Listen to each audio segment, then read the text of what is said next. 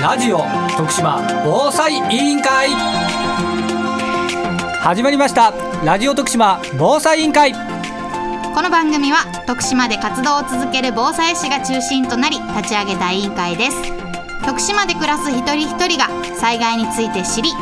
え行動することで災害から命をそして未来を守れるようになるためにラジオから情報発信していきますここから15分間どうぞお付き合いくださいこの番組は KTM 株式会社の提供でお送りします今週は委員長の青木と事務局長の瀬戸の2人でお送りします今週もみんなで防災スイッチオンさあ今日はですね阿南市に、えー来ておりますはいようこそアナウンシ エ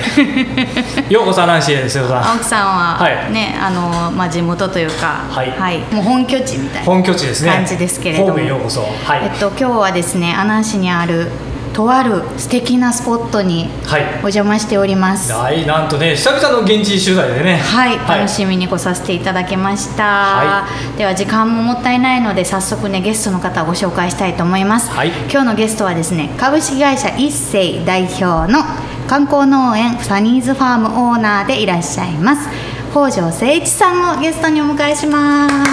ありがとうございます。北条です。よろしくお願いします。。よろしくお願いしますえー、北条さんにはですね、今日はあのたっぷりといろんなはい取り組いろんなね、はいやもう北条さんもあなんじゃ僕は有名人だと思ってます からはいみについてお伺いしていきたいと思うので、いえっと多分ね一週だけでは足りないと思うので、ですねはい、今週来週と二週に分けて、二週えーたっぷりとお話を伺っていきたいと思っております。改めてよろしくお願いします。よろしくお願いいたしますよろしくお願いします。えっと、北条さんと私が出会ったのはですね、あの何回かこの番組でも紹介させてもらっています、えっと、徳島県キッチンカー協会の、はい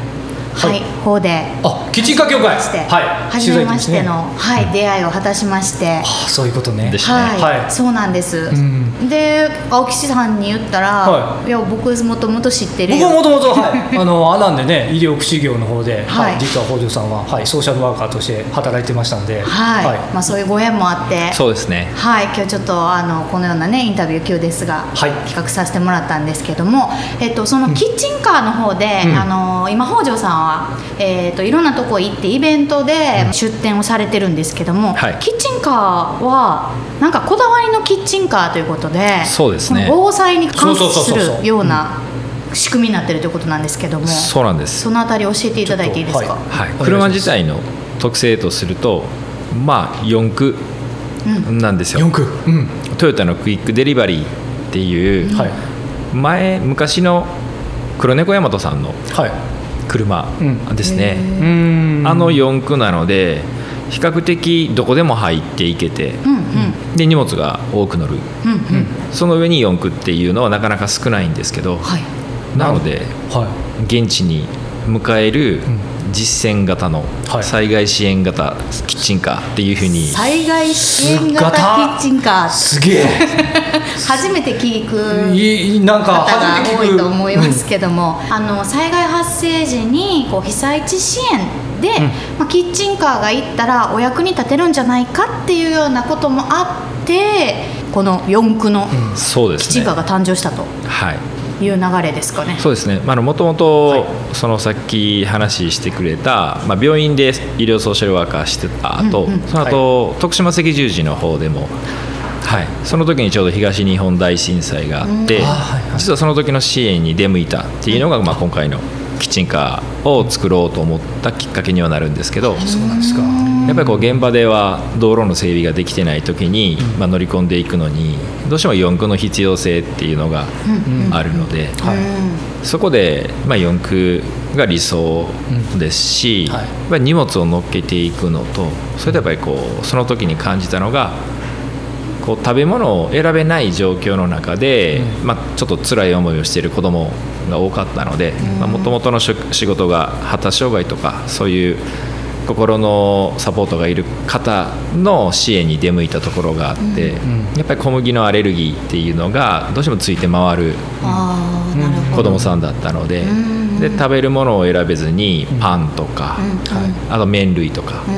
ありがたいんですけどやっぱりそこには少し、はいうん工夫がいるのかなっていうこともあって、でやっぱりこう選べるっていう選択肢がない中で、こう被災した人っていうのは大変な思いをするので、であれば選べる選択肢を普段から持ててで実際災害が起きたとしてもそこを選べることができれば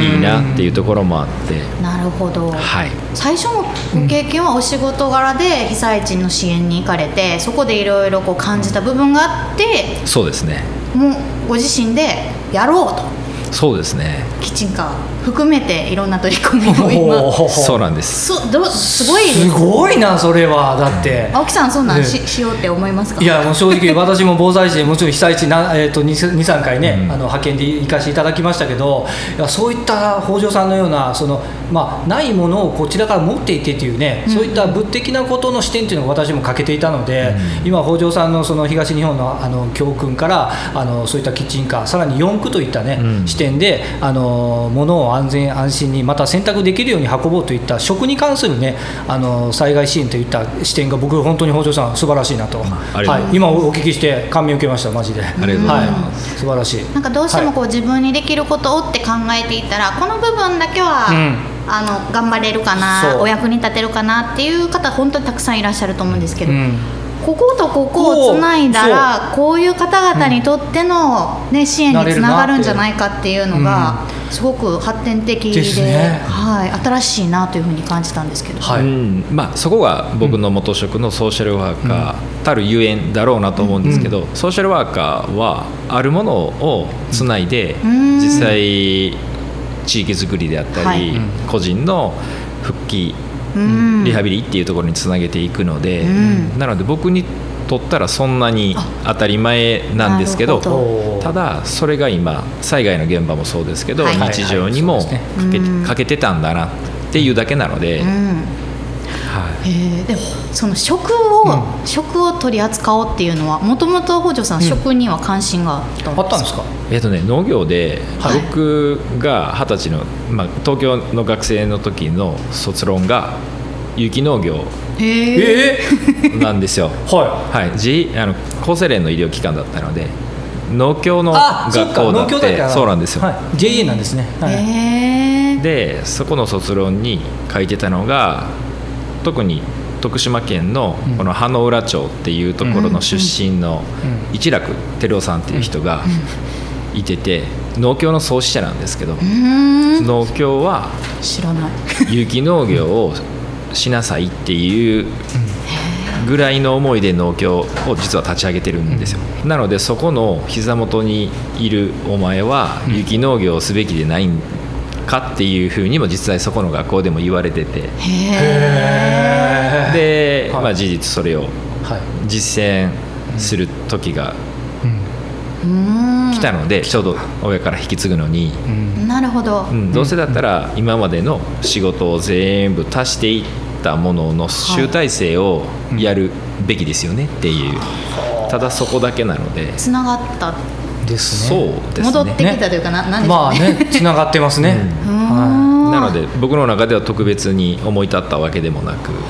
う自然とそうですねやるべくしてやって時期にうんやるべきことをしてるだけかなといすごいなあ北条さんすごいな誰でもできるできないですねそれははねいやただ一人じゃできない、ないので、またえうえーんなので今回も、例えばこういう防災士さんとのつながるっていうのは、うんまあ、青木さんだったりっていうつながり、もうそれももともとのねうん病院からのつながりもそうやし、はい今回徳島トヨタさうんんも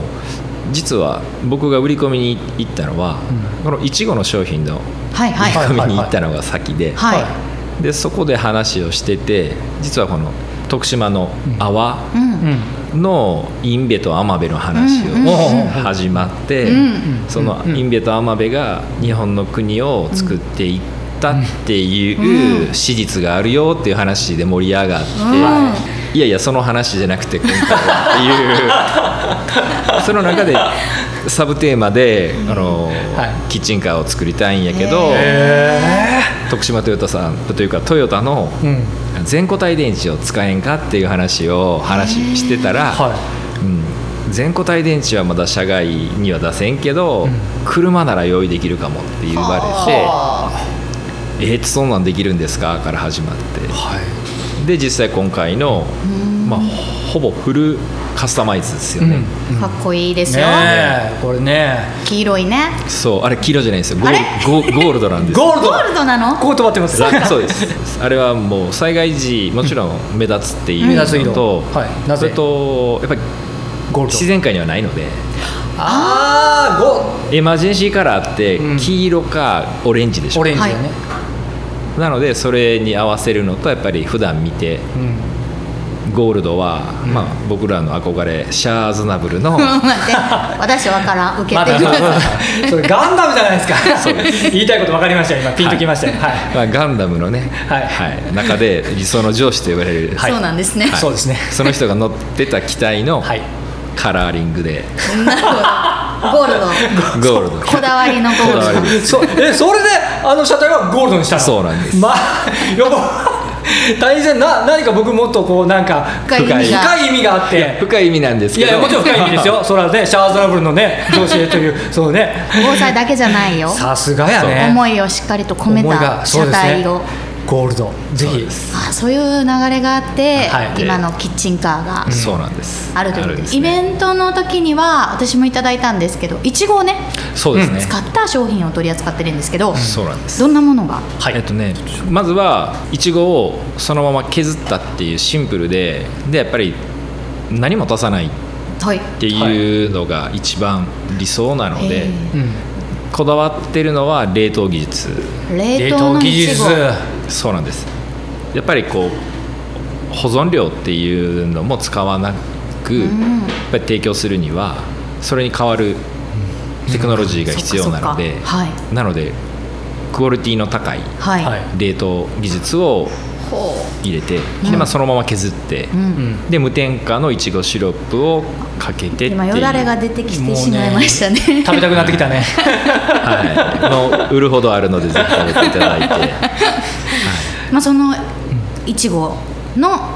何なんていう商品名なんですか削りいちごあまんま削削りりいいちちごっていうんですけど、ん削りいちごをメインにこういろいろなね商品をそうですね今提供されているということでその先ほどお話があった冷凍技術のうん話ありましたけども、はいそれを使ったまた新たなねそうですね取り組みが始まるということなので、はいそれは来週来週かいぜひお話伺っていけたらと思います、はいえーここまでは院長の青木と事務局長の瀬戸がお送りしました来週もみんなで防災スイッチオン生命保険損害保険のことなら総合代理店 KTM 株式会社合理的な保険と質の高いサービスを提供することによって経済的保障と安定を図ることができます金融商品は目に見えない商品ですが安心をお届けします KTM 株式会社お送りしてきましたラジオ徳島防災委員会今週はここまでこの番組はラジオだけではなくパソコンスマートフォンでも聞くことができますスマートフォンタブレットの方はリスンラジオのアプリをダウンロードして中国四国エリアから BFM791FM ビザンを選択してくださいラジオの電波が届かないエリアの方もとてもクリアな音質で番組を聞くことができますぜひお試しくださいそれではさようならこの番組は KTM 株式会社の提供でお送りしました。